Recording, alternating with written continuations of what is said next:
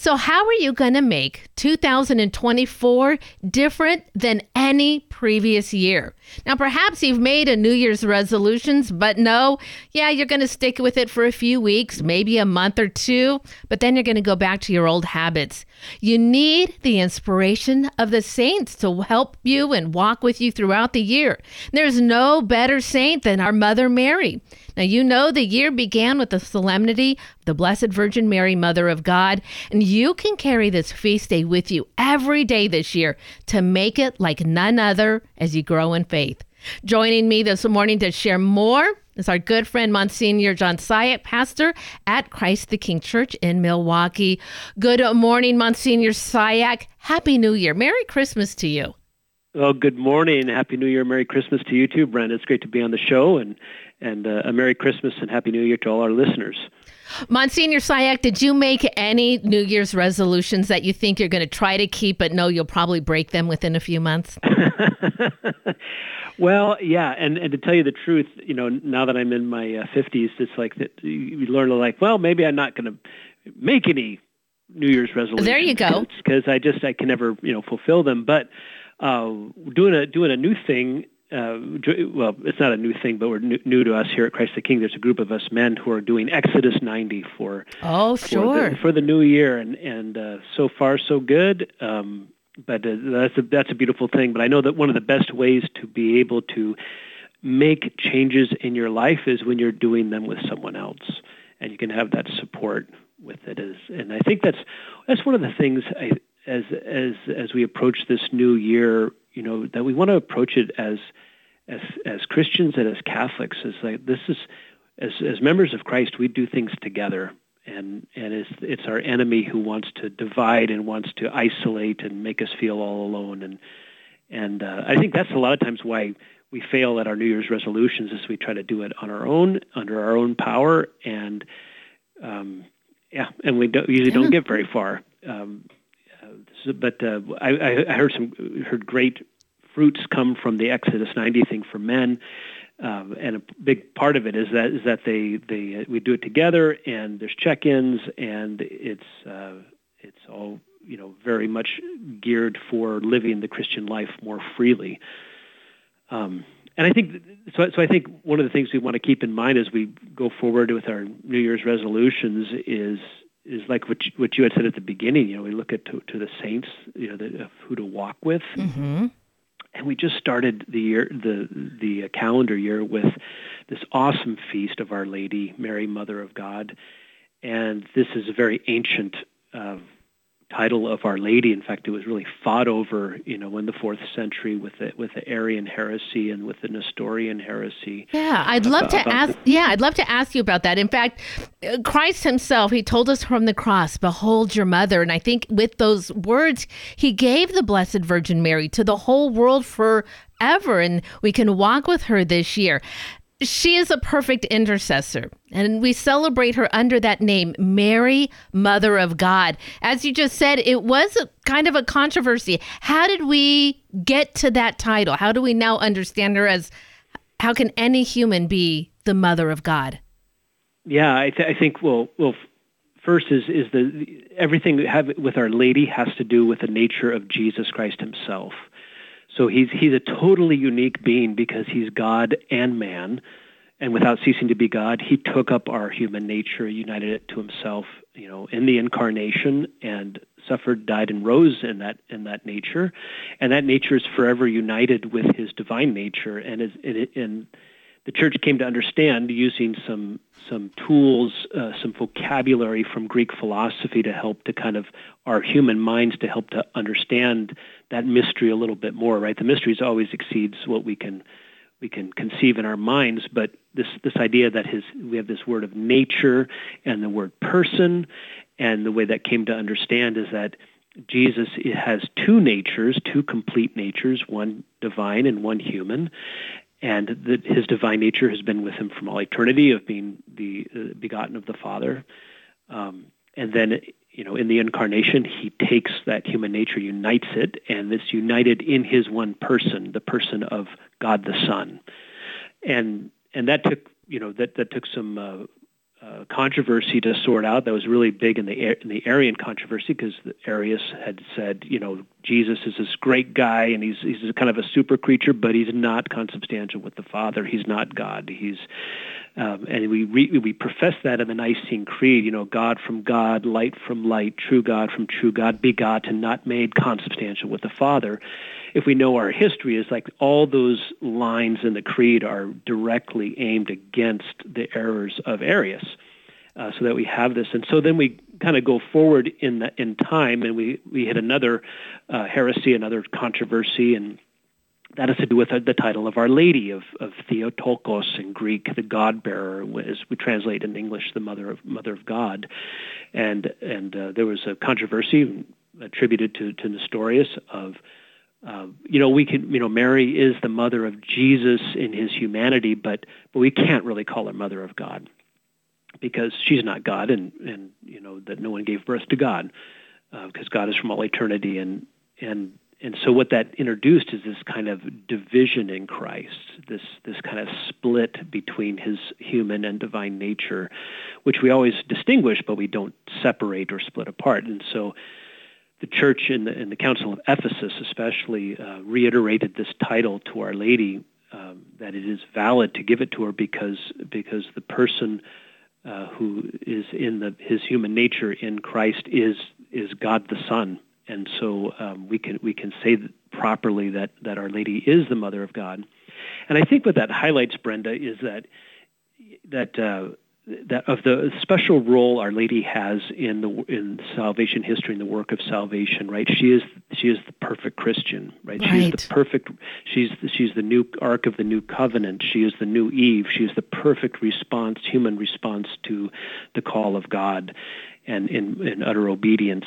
And and so she has this special role in our in our uh, in our lives as Christians, and, and and Jesus gave her to us from the cross and I say this a lot, but and bear with me if I've said it before, but you know, every every word from Jesus' mouth is important, and especially those words that came when he was being crucified. Mm-hmm. Right? You can just imagine how much it took for him to say those words in the midst of his uh, agony, and he said those words. You know, woman, behold your son; son, behold your mother. And so I think we really need to take that to heart as as followers of Christ and to and to live into that reality and that invitation of of of life with Our Lady. I mean, Nazareth is our home too, right? Jesus made it that. We should in our prayer we should go up to that. We should imagine that door, that that uh, house in Nazareth. We should go up and knock on that door and and have Our Lady open the door and welcome us in. Oh, that's our family. It is our family, and Mary is our mother, and we know that her prayer is an important prayer that is important to Jesus too. And so we go through Mary to get to the heart of Christ. And as you said earlier in our interview, going through the Exodus 90 program, the accountability is there. Many women taking on the Magnify program that is similar to that as well for women. Monsignor Cihak joining us this morning as we talk about Mary, the Mother of God, and how she can be the perfect guide this year to have a 2024 like no other. Monsignor Cihak, I've appreciated your time so much. Would you believe I'm already up against my break? Can you stay with me through the break so we can continue in the next half hour? Find out what some of those Catholic New Year's resolutions could be. Absolutely, would be happy to. And I am back with Monsignor John Cihak. He is the pastor at Christ the King Church here in Milwaukie. He's joining us today as we celebrate the recent feast day of Mary, the Mother of God. And we're talking about how we can follow the Blessed Virgin Mary right to the heart of Jesus. Monsignor Cihak, thank you so much for staying with us this morning.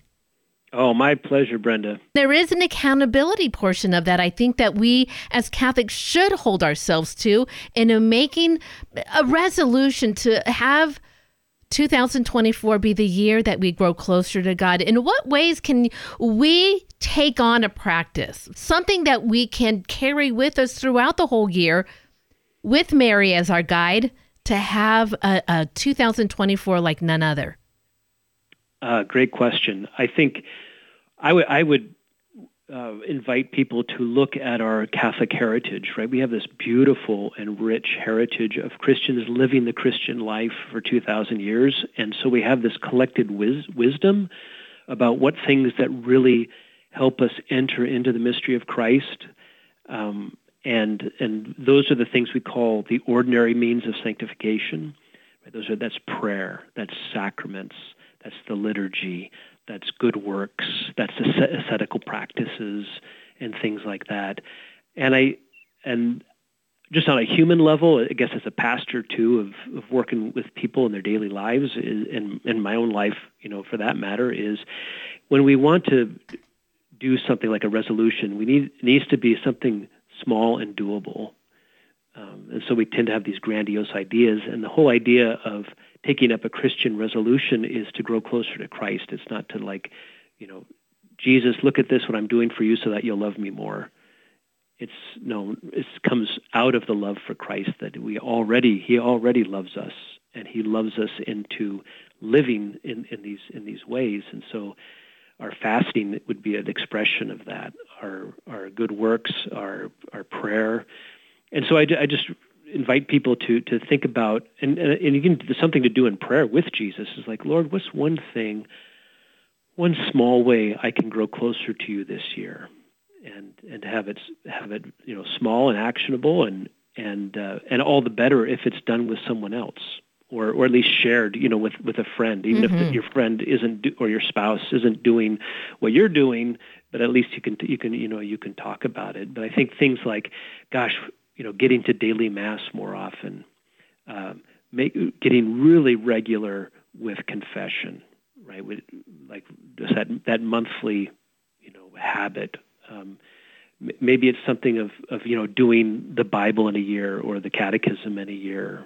Um, you know, joining because uh, I know there's other parishes like Our Lady of the Lake is, is also doing an Exodus 90 thing, and and Magnify, you know, whatever those sorts of things to kind of jump in on. And and knowing too that we need you know we, we even know this from psychology we need you know 20 to 30 days of a repeated act to make it a habit.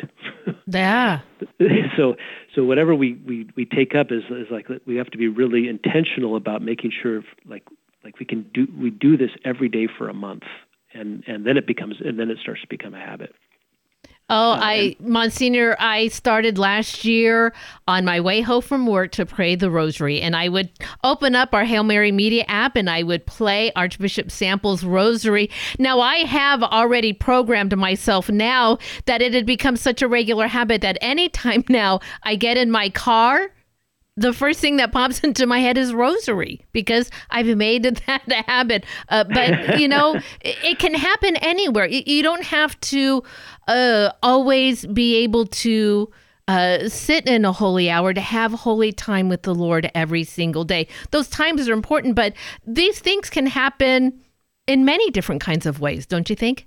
Absolutely, and I, I, think just uh, in talking about a habit, you know, it's it's deeper than simple condition, psychological conditioning. Yeah. It's the way Saint Thomas Aquinas talks about it is that it becomes part of your character. It's like who you are, so that this is the beautiful thing about how grace and our cooperation with grace actually change our character, change the kind of people that we are. So, you know, uh, I, I did the same thing myself years ago with with the rosary of you know it just wasn't happening every day. And I just one Lent and of course Lent is a great time to get a habit going. Sure, it's 40 days.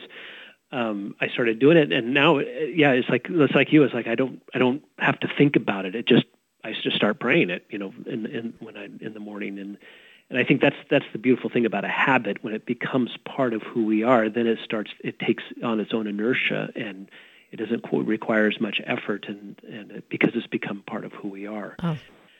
And I think the you know some of the some of the resolutions that might be good from our Catholic heritage, you know, of of you know a, a little bit of fasting, you know, maybe picking up that Wednesday, Friday no meat, you know, or even just Friday no meat, um, of of um, of, of the you know praying the rosary or of you know getting involved in in something at at your parish. Um, uh, I, I, I, said this to all of the the dads at, at ma- the masses last weekend for um, for the feast of the Holy Family is is uh, of you know do something to start to lead your family spiritually. Mm.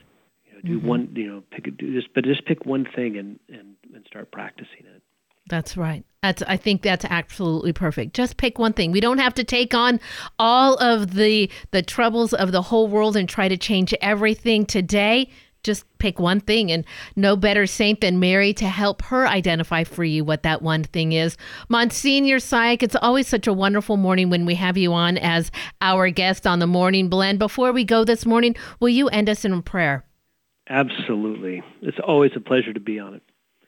Almighty Father, pour down your grace and blessing upon all those who are listening, that you would move our hearts draw them to you through your Son, and help us to devote ourselves to the Mother of, of your Son, our, the Blessed Virgin Mary. There's no faster way to the heart of your Son than through her heart, her immaculate heart. I ask you to bless all those who are listening, their families, their loved ones. And may the blessing of Almighty God, the Father, the Son, and the Holy Spirit come down on you and remain with you forever. Amen. Amen. Monsignor Cihak, thank you again for your time today. Uh, please keep all of us in your prayer. We'll continue to pray for you throughout this year. All right. God bless.